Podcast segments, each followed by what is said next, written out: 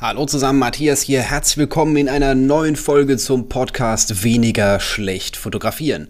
Heute geht es um das Thema, warum du ein zweites Standbein brauchst. Und zwar egal, ob du jetzt ein nebenberuflicher Fotograf bist, ob du einen Hauptberuf hast und die Fotografie nur als Hobby betreibst oder ob du hergehst und ich weiß nicht genau, hauptberuflicher Fotograf bist und damit wirklich äh, deinen Lebensunterhalt bestreitest. Und ich kann dir auch erklären, warum das so ist. Ähm, wir haben aktuell das Problem, dass wir ja nicht wirklich raus dürfen, dass Fotoshootings schwierig sind, dass man gerade als Fotograf, wo man jetzt Hochzeiten fotografiert, alles irgendwie auf das nächste Jahr verschieben muss, beziehungsweise halt vielleicht auch komplett absagen. Ich habe auch selber einige Aufträge verloren. Ich habe einen äh, Musiker begleitet, den ich äh, bei Konzerten ge gefilmt hätte, den ich bei Konzerten begleitet hätte. Ich habe äh, einen ja, einige Hochzeiten absagen müssen, beziehungsweise auf 2021 verschieben müssen. Und es ist schon einiges, was in dem Moment weggefallen ist. Habe ich jetzt Existenzängste?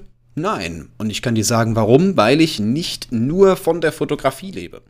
Klar sind hier momentan keine wirklichen Aufträge möglich und es ist auch nicht wirklich möglich, hier groß Firmenkunden an, an, Land zu ziehen oder auch Neukunden zu akquirieren, einfach weil jeder so ein bisschen vorsichtig ist. Aber das ist kein Problem denn ich habe noch weitere Geschäftsbereiche. Also gerade, äh, ihr kennt das ja, ich habe ja schon öfter oft genug darauf angesprochen, ich fotografiere äh, ja hauptberuflich, das ist mein Beruf. Ich habe äh, auch, äh, komme ursprünglich aus der IT. Ich habe das ursprünglich mal als Nebenberuf angefangen, um äh, ja auch so ein bisschen zweites Standbein aufzubauen, aber auf der anderen Seite auch herzugehen und ähm, mir so eine gewisse Freiheit anzueignen.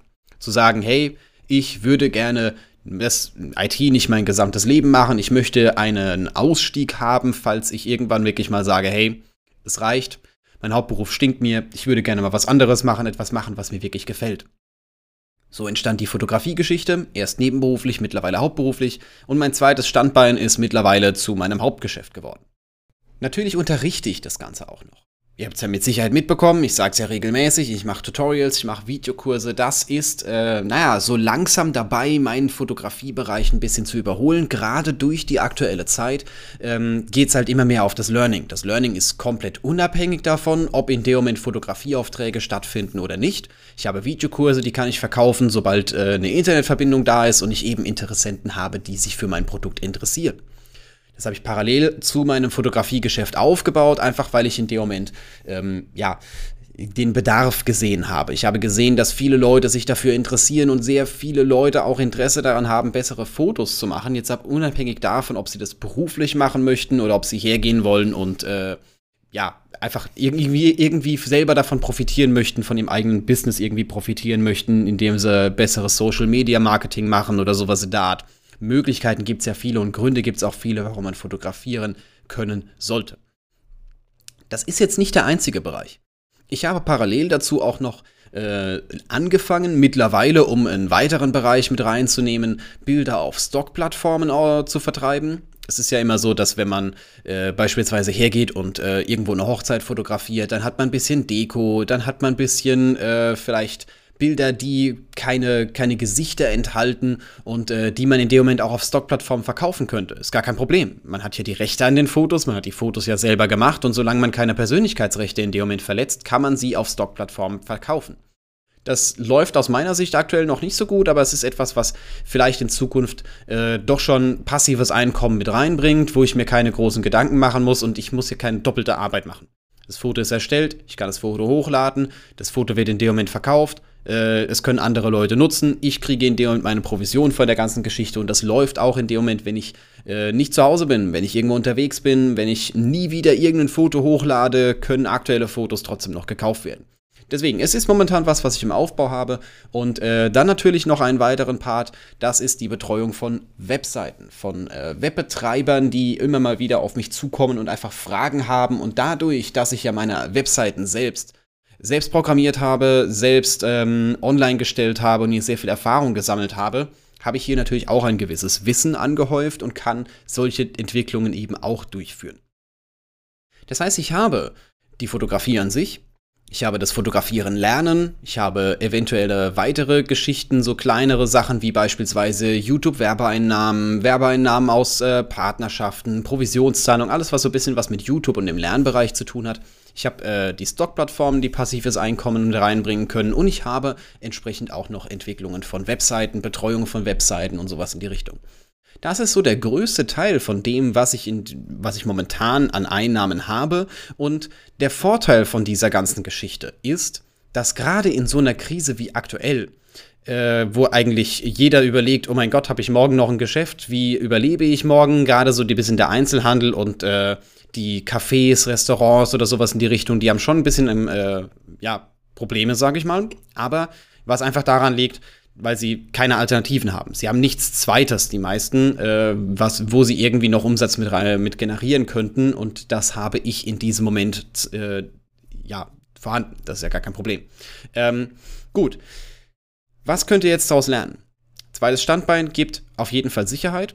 Gibt nicht nur Sicherheit, wenn jetzt eine Krise kommt, gibt auch eine Sicherheit, wenn jetzt irgendjemand sagt, hey, äh, es gehen bestimmte Dinge nicht mehr, wenn dir irgendjemand was wegnimmt. Äh, deswegen mache ich das nicht nur in der Hinsicht, dass ich sage, ich ähm, ja, gehe auf mehrere Bereiche, wo mein Umsatz herkommt, sondern ich mache das in vielen anderen Be Bereichen auch. Ich gehe beispielsweise her, meine Community ist auf Instagram, da bin ich relativ häufig aktiv, live, versuche mich zu connecten mit den Leuten, die Leute kennenzulernen. Ich habe natürlich auch YouTube, ich habe natürlich auch diesen Podcast. Ich streue so ein klein bisschen, um eben, sollte wirklich etwas äh, zusammenbrechen, wo ich sage, hey, YouTube-Account wurde gehackt, gelöscht, sonst irgendwas, das wäre schlimm, aber es wäre kein Weltuntergang, weil es nicht mein einziger Ort ist, an dem ich präsent bin. Ich habe mehrere Orte, ich habe mehrere Möglichkeiten und deswegen bin ich der Meinung, auch du solltest darüber nachdenken, vielleicht irgendwo noch eine zweite Möglichkeit zu haben.